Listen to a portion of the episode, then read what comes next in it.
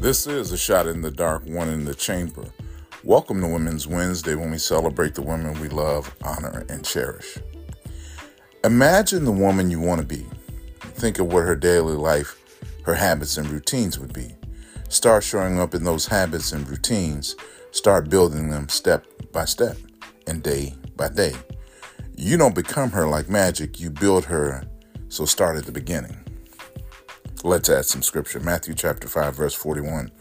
Whoever forces you to go one mile, go with him two. This is a shot in the dark, one in the chamber. I believe something wonderful will happen today.